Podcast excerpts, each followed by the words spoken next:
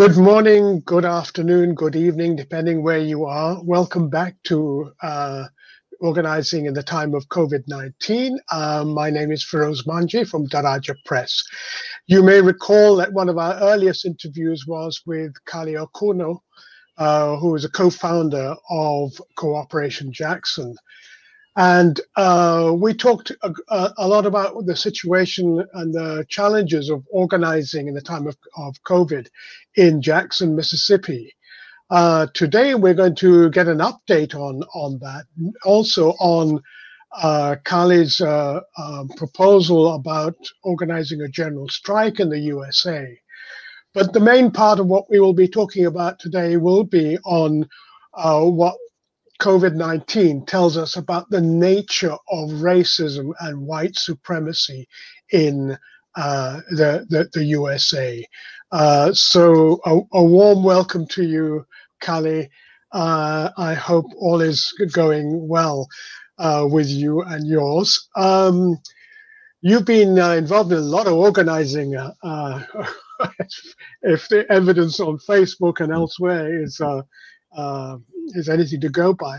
Um, would you like just give us a, a start off with a, just a quick uh, update on where we are uh, from uh, our discussions about Jackson, Mississippi uh, over the last uh, couple of weeks? what's going on there? Yeah. Well, in terms of, I'll start with our direct work.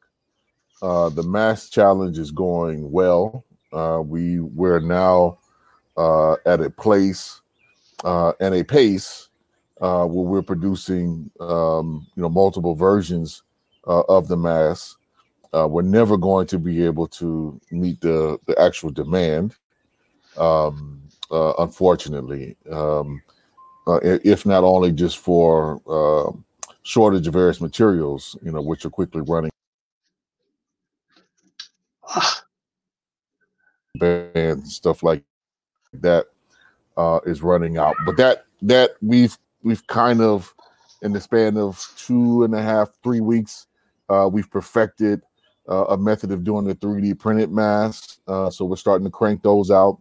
Uh, we just ordered some new machines to, to kind of double up on that uh, production, uh, thanks to a lot of you know generous donations from uh, folks all around the world. Uh, uh, mm-hmm. Many thanks to y'all, um, you know, for helping us uh, increase our capacity to be able to service the needs of the people. Uh, so that's been been a joy. Uh, in a broader sense, um, you know, since we last spoke, uh, the governor uh, filed suit with issuing finally a stay-at-home order. Uh, but you know that was maybe a week and a half ago now. after the Republican kind of stronghold uh, uh, and the mythology uh, really broke that this wasn't uh, much more than a bad flu. Uh, once that finally kind of broke, Florida kind of started leading the way.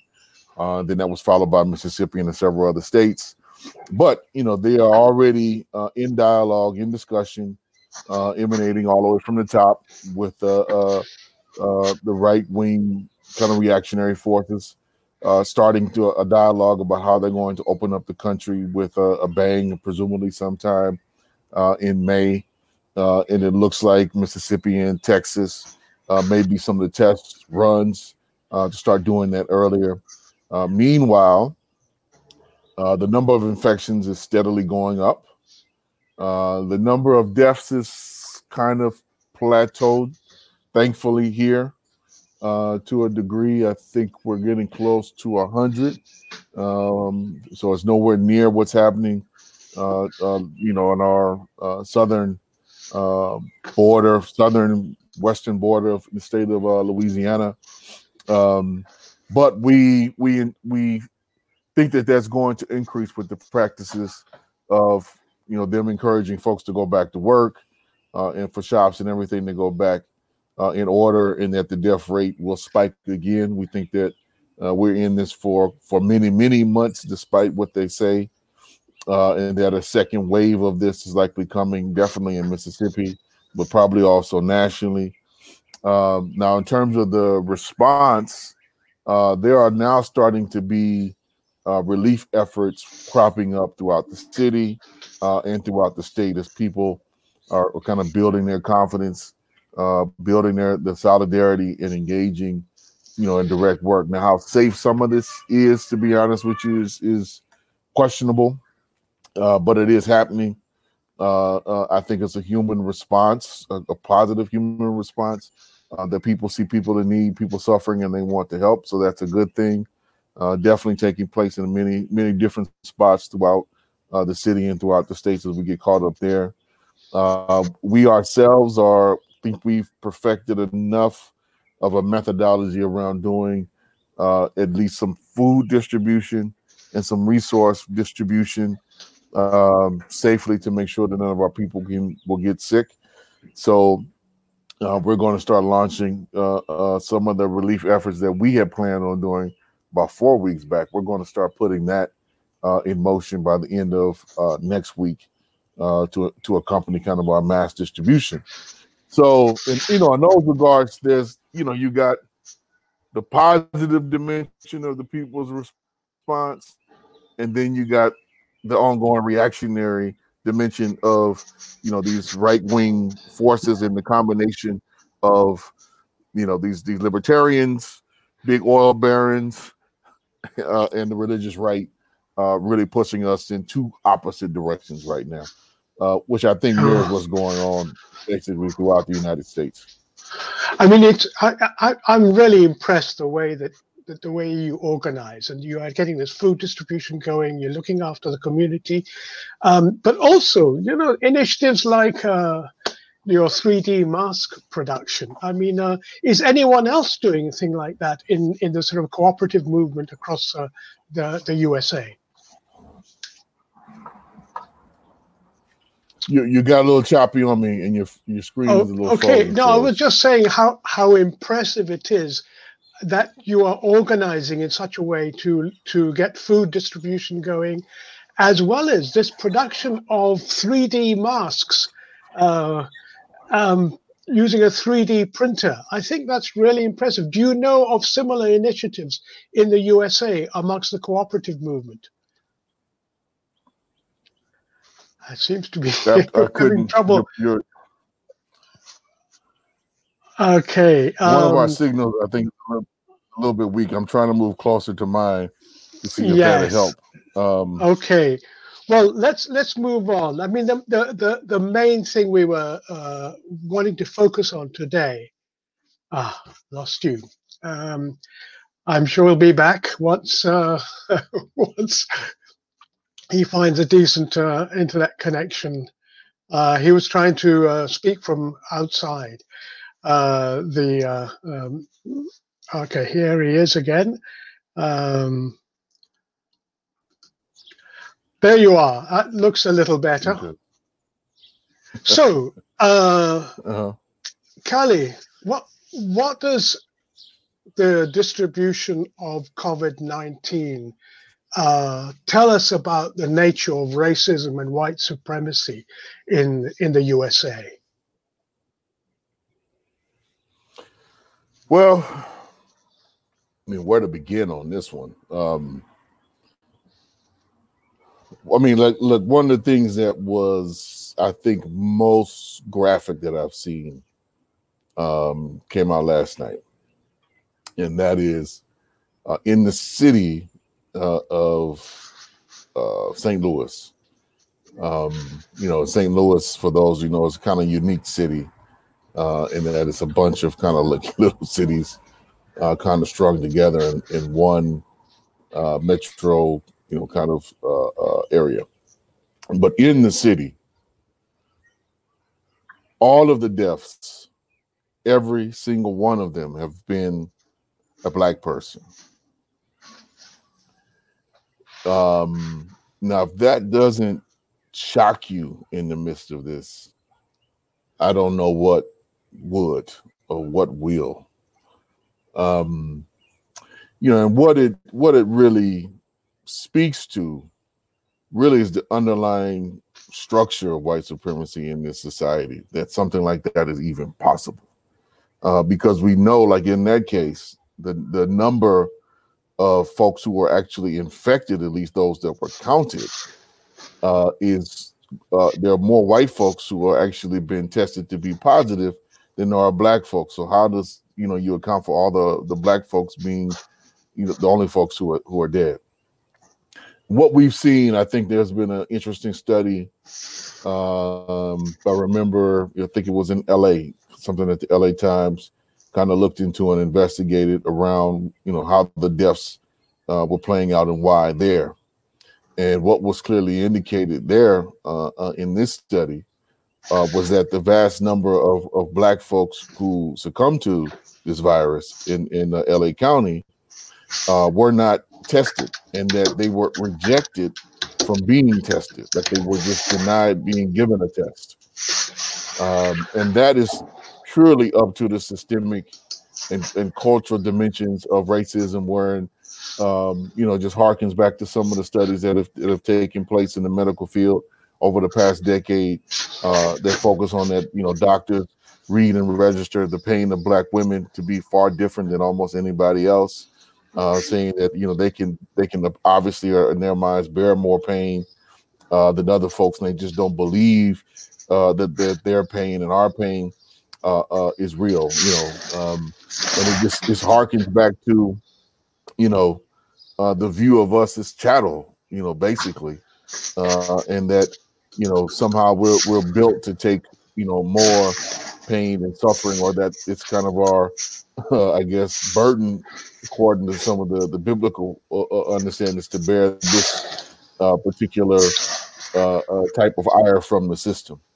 But it's playing out in graphic terms you know, and it's it's we need to be clear that it's not just folks who are technically black, uh, although that's disproportionate, but it also, if you look at uh, the number of, of infections in indigenous uh, lands on the different reservations, particularly looking at some of the stuff that's taking place on the Navajo Nation lands and how it's spreading there, why it's spreading there, uh, as a nature of uh, some of the chronic dimensions of underdevelopment caused by the colonial occupation uh, of all their lands and territories and the lack of development there where there's there's really uh, no running water uh, in a lot of the uh, the homes on the reservation. So uh, uh, if the prescription is you know wash your hands constantly, can't do that if you don't have any running water.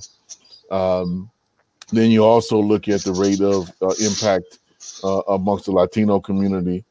Um, you know, particularly in in New York City, which you know there's some overlap between uh, in the United States will be considered Black and Latino.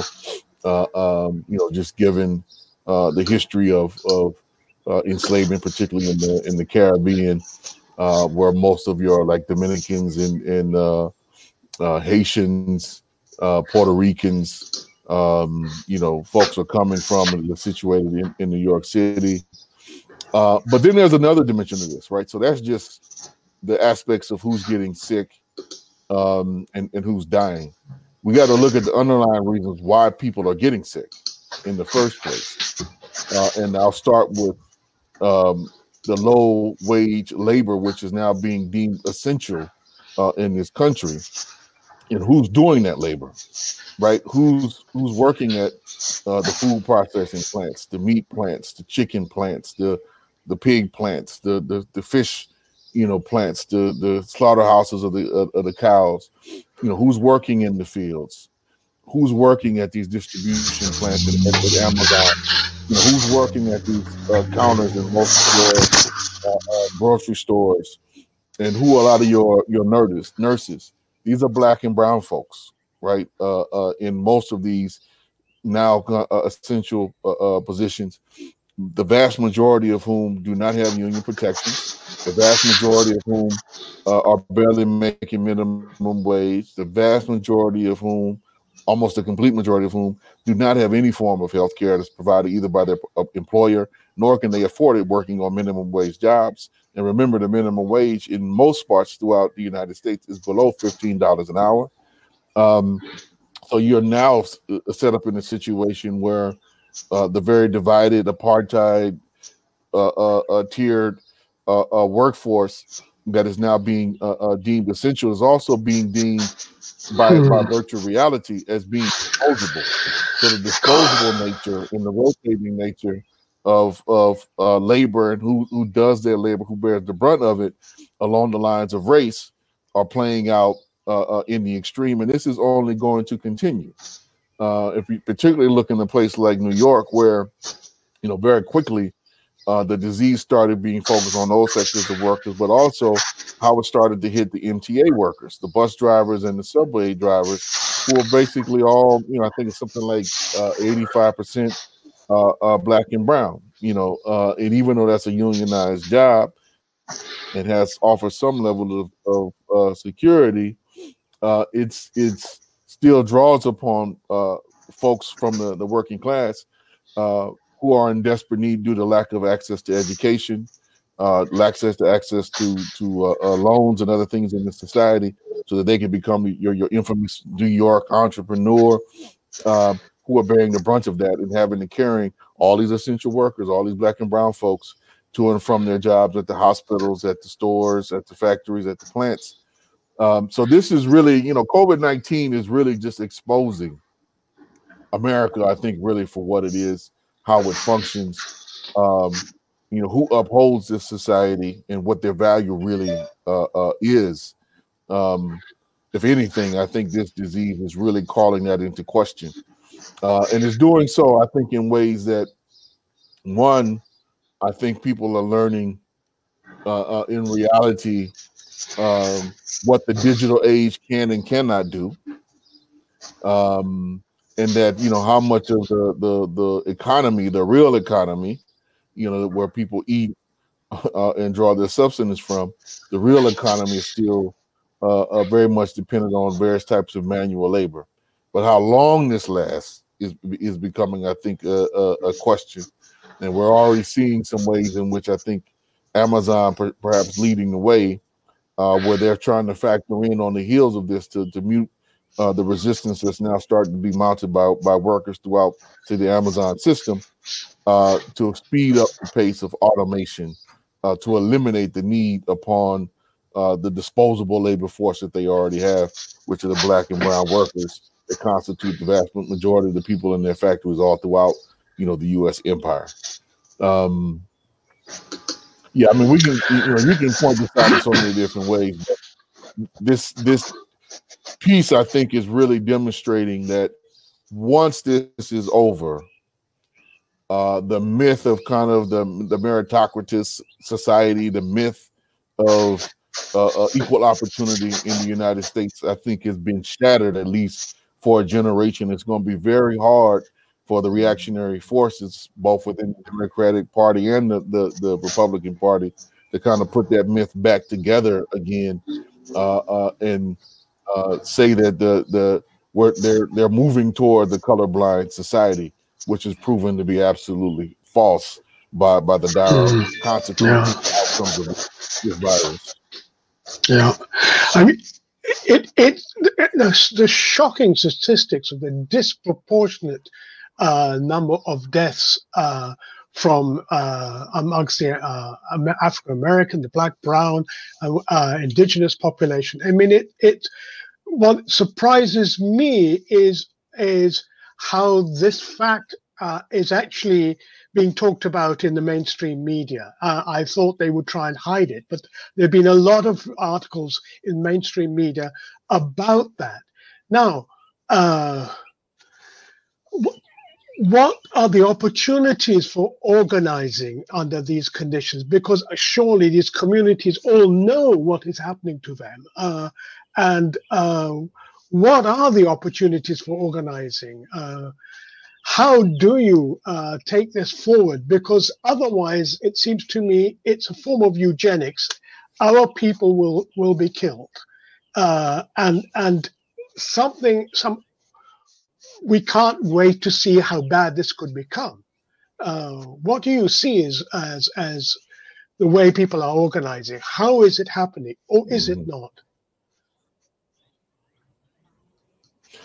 Well, I mean, we're starting to see, I think, some brilliant stuff uh, going on uh, throughout the country. Um, you know, there's like the mutual aid. I consider what we're doing right now still fundamentally within the mutual aid kind of perspective, right? In, in realm of organizing. And there's been a tremendous outpouring of that. Uh, but in terms of direct confrontation with the system, I think we're starting to see some some brilliant stuff. uh, and people just use their ingenuity and creativity.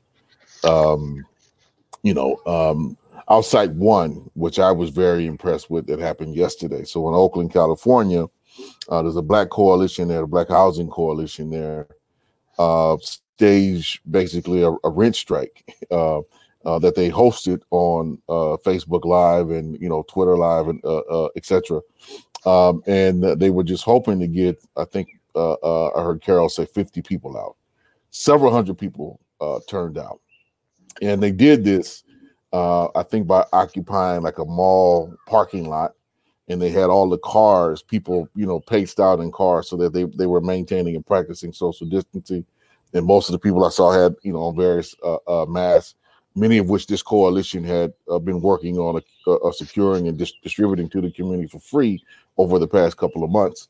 Um, and they just they did this this rent strike uh, uh, action, you know, encouraging folks to take up the cause of both not paying their rent, not paying their mortgages, and encouraging uh, um, uh, other folks in the community who are presently uh, homeless, houseless, uh, to start occupying uh, ton- the tons of vacant homes and lots that exist within uh, Oakland as a result of you know all of the redlining and, and predatory you know lending and, and purchasing practices that corporations on a global scale are doing in communities like Oakland and San Francisco you know, where, where to be more clear, you know, there's there's tons of houses uh, that exist in these communities uh, that are bought up by sovereign wealth funds throughout the world uh, and major corporations throughout the world that just sit idle, uh, basically to be used as kind of Airbnb, uh, Airbnb properties or just investment properties. Um, you know, that are just sitting idle. And even before this jumped off in in uh, starting in the same group that that did this, uh, was one of the key groups, key forces for the the Moms for Housing uh, struggle that emerged uh, uh in the Bay Area in the in the end of last year, uh, really at the kind of the beginning of the COVID crisis. If you if you link it back to 19, so it's kind of interesting. Uh, now that you made me think about, about, about how these two are linked, but but that same group did this action yesterday, and I think what they are are doing is inspiring folks in that community uh, with staying connected, building the solidarity. They've already demonstrated a practice that they're willing to come together and defend each other if and when you know uh, the state uh, uh, decides to move in and try to evict people. Uh, that there's a mass unit prepared to respond at any moment's notice uh, to defend folks in their right to housing. So this is just one of the many techniques that I think we've seen. We've seen uh, folks uh, uh, supporting uh, prisoners in San Diego, in in New Orleans. Um, you know, demanding that folks get out, getting some folks out. Also using this kind of car technique. There's also been demonstrated actions where folks are just keeping like this social distancing, you know, from each other. People demanding. in Philadelphia, there was some some action like that. Uh, that was one of the first car actions happened in in, Philly, in Philadelphia. So people are finding ways to uh, both stay healthy, uh, to practice adequate social distancing, but to be in unity and solidarity with each other. Right. Uh, and as as more of these pop off, you know, I think it's going to. I think it is. It's demonstrated. Is building people's strength and building people's confidence.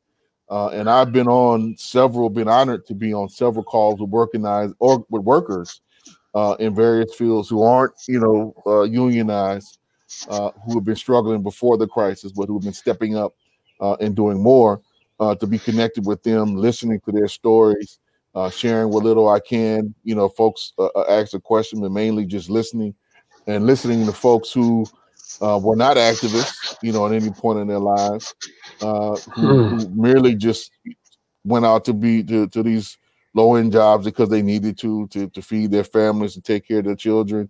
Uh, now really step up and and and a understand and learn the system how ruthless it is. I mean, which they already knew, but just coming to grips with, hey, we we have to do something about this, and together that we can. Yeah. So the organizing yeah. organizing possibilities, I think, are uh, right. I mean, and folks are seizing it. It's not like myself or others are, are having to nudge people along. uh, the reality is doing that. The reality of the situation, yeah. the direness, yeah. starkness, the, the ruthlessness of how you know the corporations and the government are, are exploiting people and just have a total disregard for their health and safety. You know that is the the wake up call that everybody is is getting, and that people are responding to it. Uh, now, I think we still have a long way to go uh, to make yeah. it more uh, uh transformative. Uh, you know, as people are waking up, their process is uneven as people's confidence builds about, you know, what they can do and and, and start to believe in the person uh, next to them is, is actually going to have their back and stand with them and, and not going to fade away or or not take the easy route and, and just take the, the basic compromises that uh, um, are given. You know, that's going to build over time. Um, but you know, um, this is one of the greatest in my life. This is the greatest teaching moment I've ever seen, witnessed, and that people are stepping into it.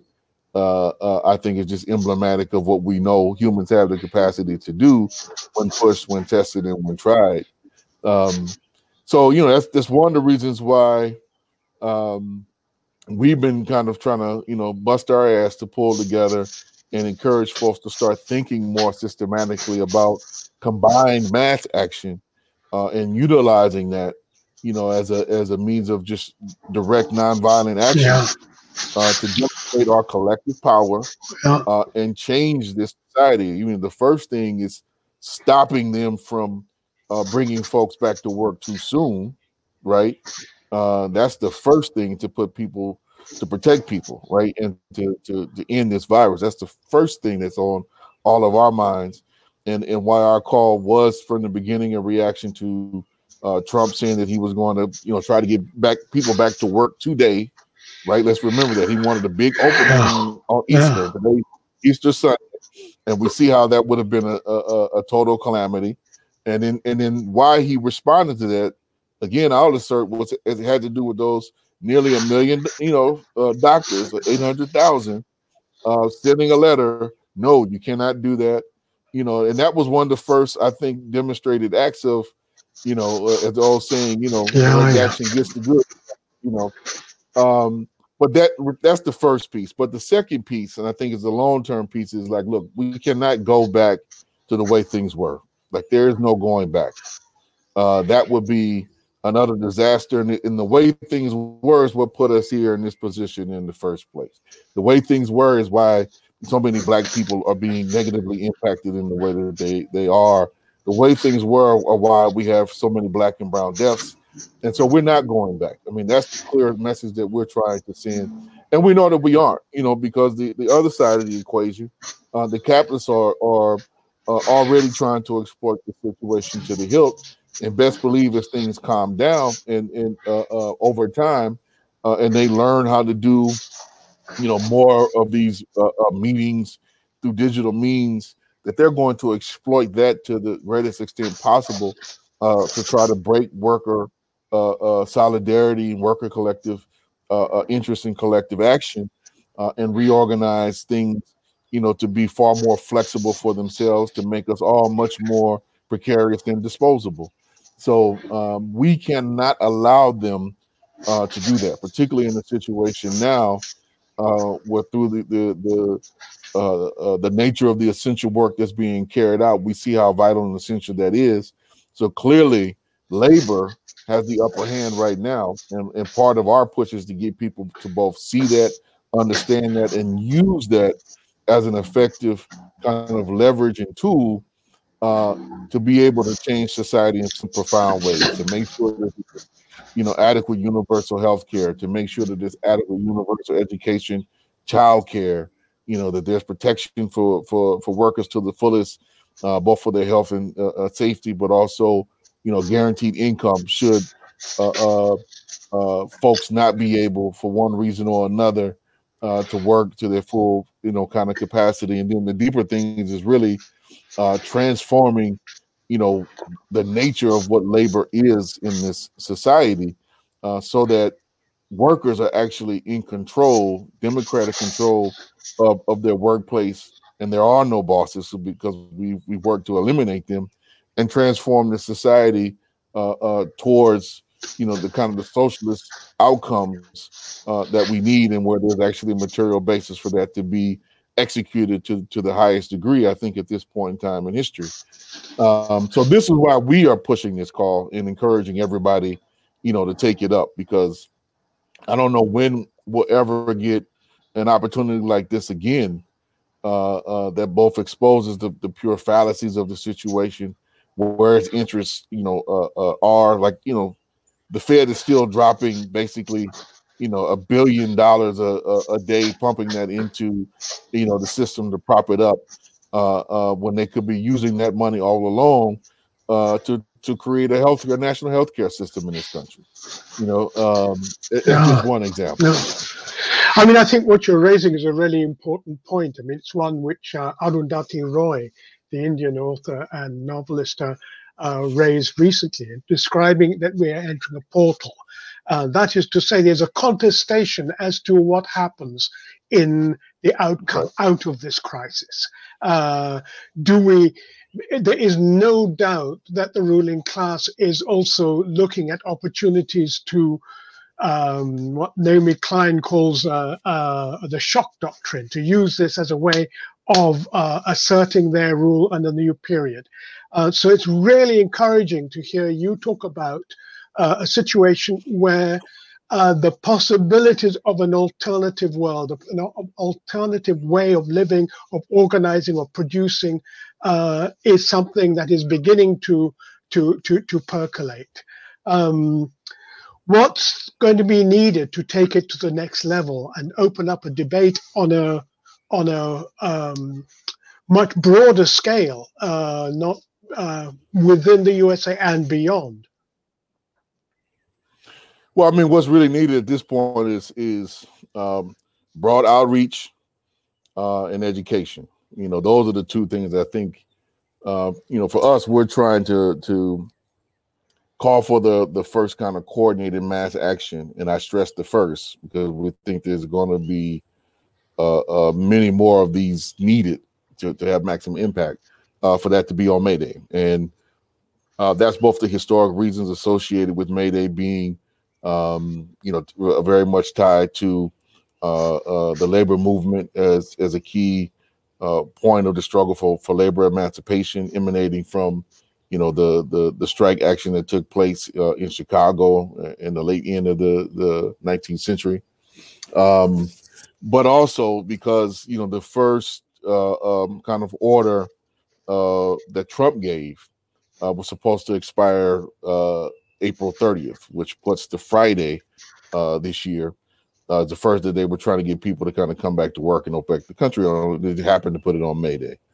Uh, so we're trying to prevent that from happening to send a clear message that it's too soon, uh, and that if if folks take heed to that, you'll see another perhaps even more deadlier wave uh, of this virus hitting more people. Um, but it's the it's the outreach to education. You know, you know, one of the things that's been uh, uh, funny uh, uh, about this to a degree is uh, how much of the the efforts, as kind of small as I would say that they are right now, are being monitored by um, Facebook and, and, Twitter, Twitter in particular. Um, uh, some folks produced a, a, a, flyer that's that went out, and I tried to uh, post it uh, on our Twitter account you know, uh, about the the the action. Because remember, this is we are one force calling for it, but there were forces before us that called for a, a general strike that we didn't initially know about it, but but if you know, kind of since found out, been dialoguing with, linking with, um, and trying to reach out to all the different forces uh, uh, that can be reached. Um, but you know, it's been interesting to just see in in it uh, how that's being very strategically blocked you know, on Twitter, and it's saying that some of your media failed to load when I can load anything else. I can load ads. I can, you know, just experiment things on the Twitter account. But anything that speaks to collective action is immediately blocked for Rose. I mean, not not uh like they wait and then take it down on Twitter. It's immediate, and it just wow. shows you the, the extinct uh the the extent to which you know the the aggregation and intelligence of these algorithms and big data how effective it's become that, that, that they can just automatically read certain things that nope, that's not going up. We're not allowing that to be be spread. So breaking this kind of blockade, you know, through word of mouth, you know, that's what I mean by by outreach. We're going to try to use all the social media tools that we can in interviews like this as we can to kind of get the word out. But at the end of the day, it's still going to come down to humans calling humans, you know, meeting with yeah, humans yeah. and saying, hey, you know, we, we got to take this up. This is why, you know, it's in our own interests. We got to protect ourselves. We got to protect yeah. each other, protect our communities. Like that word of mouth spread, I think is still going to be the most effective way. And so we're trying to encourage, you know, folks to, to get that out. Now we are having, you know, you asked about some of the next steps. We had a call, our first kind of national uh, organizing call, you know, um, uh, through a number of different contacts that we have. Uh, open that up. Uh, uh, we're having another call tomorrow, uh, following the same process with folks who have reached out to the different organizations mm-hmm. and folks in their family, their communities, their churches, their mosques, their their you know temples, their the synagogues, everybody to reach out to them as well as folks in your workplaces um, and saying, hey, we need to, to, to move collectively. So we'll get another sense tomorrow of kind of where we're at, who we're being reached. But you know, it's it's been a wonder, you know, uh, to see how many spontaneous things are are popping up. You know, we've seen rent strike New York. I saw one uh, socialist alternative is calling for a rent strike now uh, in the Pacific Northwest, particularly up in up, up in Seattle.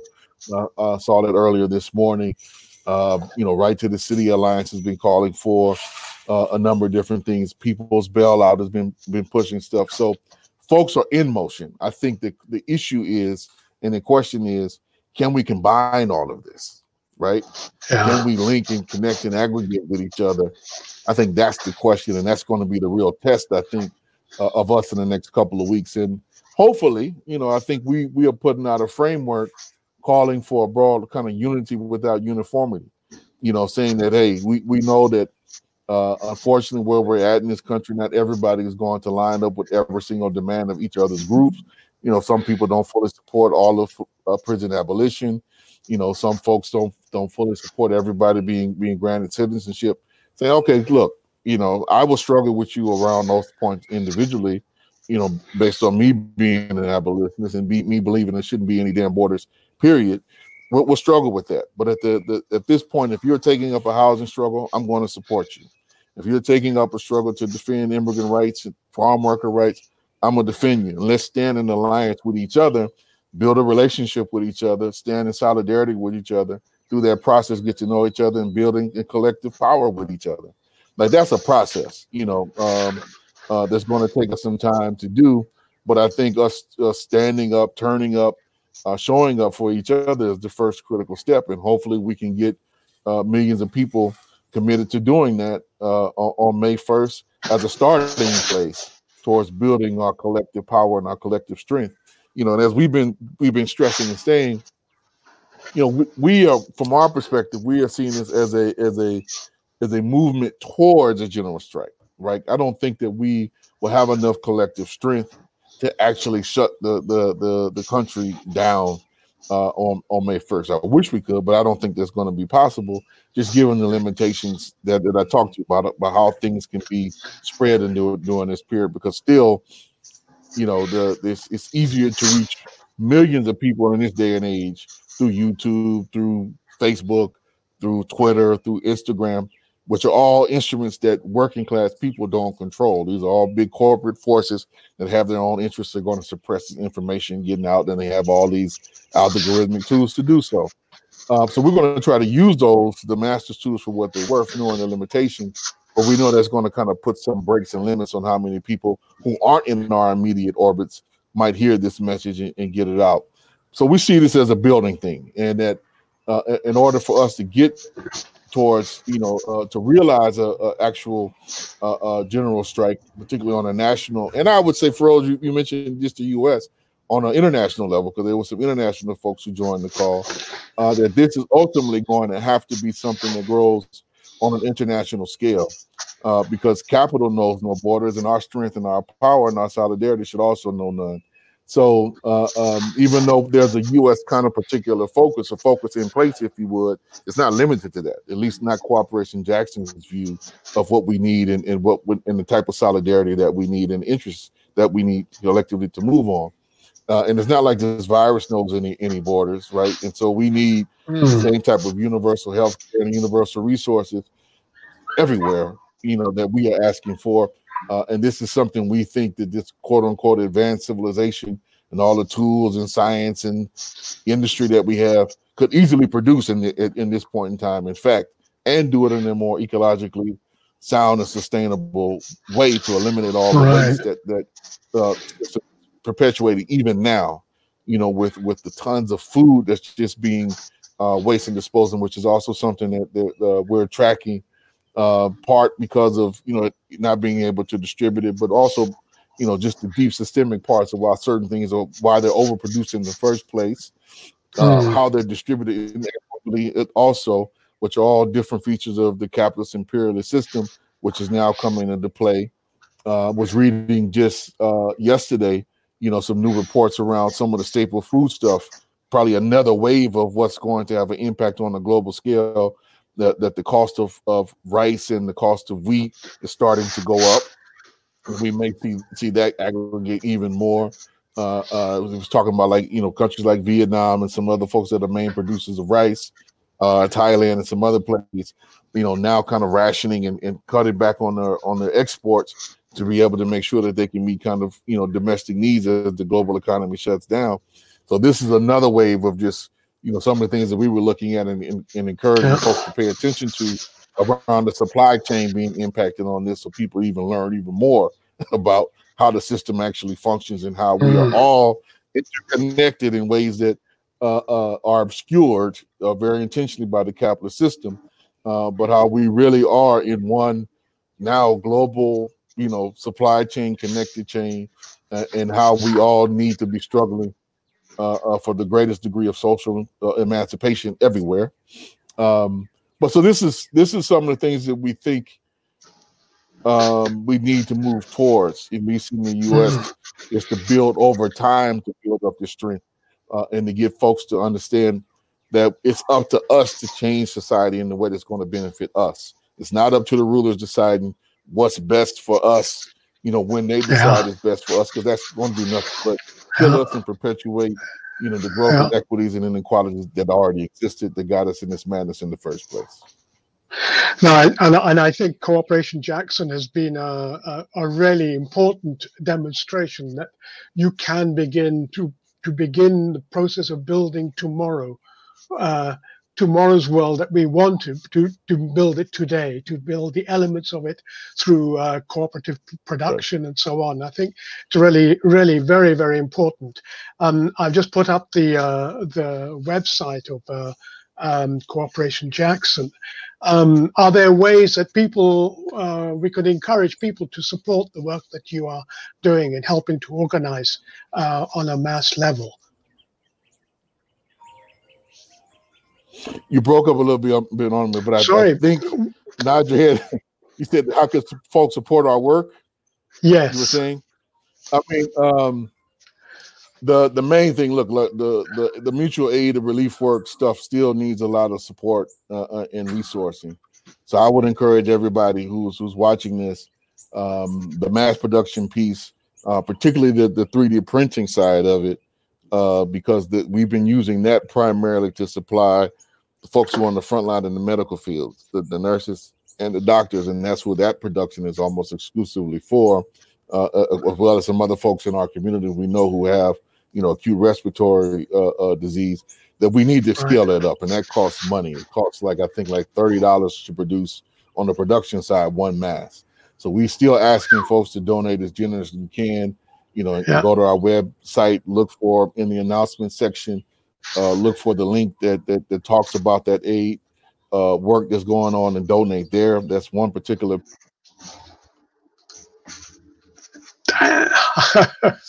We've lost him again just at the point that he was giving us information about. Uh, anyway, go to uh, Cooperation Jackson. Um, there we are. Okay, you're back. That's much better signal as well. Uh, yeah. I I, I was okay, going to put well, up the, uh, the link.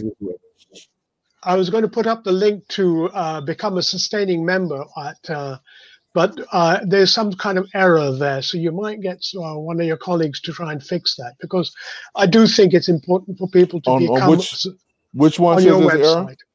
Uh, on your website, become a sustainer. Uh, but have a look at that That's later on. Uh, was, okay. Yeah. Uh, I think um, we're. I think maybe, it's there's some. We we've been getting some attacks the last two weeks. Yeah, so we'll I keep, suspect keep updating that. I suspect that. But it's really important for for listeners to think about ways of supporting the work of uh, Cooperation Jackson and supporting this move towards organizing, towards organizing rent strikes, whatever kind of uh, um, mass organizing uh, in a in a time of, of of COVID. It's going to be essential if we're to create the world that we want to live in. Uh, when we when and if we come out of this crisis uh, and into a different world um, any uh, final message that you'd like to to give Kali? Uh, just stay tuned. You know, uh, check us out. Be on the lookout for uh, the May Day piece. Hopefully, everyone here will take that up. Uh, that's coming soon. Do everything you can to, to promote it, to encourage uh, workers wherever you are. You know, to to strike in place, to stand and get together with each other, be creative. Uh, but for us to flex, you know, our collective power uh, uh, on May Day, you know, everywhere throughout the world, not just in the United States. Uh, I think this is the, a clear time to send a message, um, you know, to the to our would-be rulers, those who will rule and lord over us, uh, that those days are ending, and that we are going to take the active steps to end it. Um, and let's yeah. get toward towards building a new and better world. I mean, that's that's our fundamental message. Yeah, that's great. Uh, thank you, Kali. Uh, and you know, maybe another conversation uh, after the, the, the Mayday actions to see uh, where how we're. Let's do it. Let's on. do it. Let's do that. Uh, but thank you for being on the show, Kali. Really, uh, really impressed and really grateful to you for for having spared the time. So continue the great struggles, comrade. Okay. We'll see you we'll again. Do. We'll do. Thank you. Okay. okay. All right. Take care. Thanks. Cheers. Uh, that was Kali Akuno from uh, Cooperation Jackson. Um, just to let you know, he raised an important point about connections internationally. And uh, here on Organizing in the Time of COVID 19, we've been talking to people in Uganda, in South Africa, in Kenya. Uh, we have lined up people to talk to us from Mauritius, uh, from Haiti, uh, from Senegal. Uh, and uh, in from Mexico and beyond. if you are organizing in any part of the world, uh, around uh, um, this issue of uh, COVID 19 and you would like to talk to, to us, please get in touch with us. Uh, on Facebook uh, uh, or on Twitter. Um, thank you for joining us today. Firoze Manji signing off.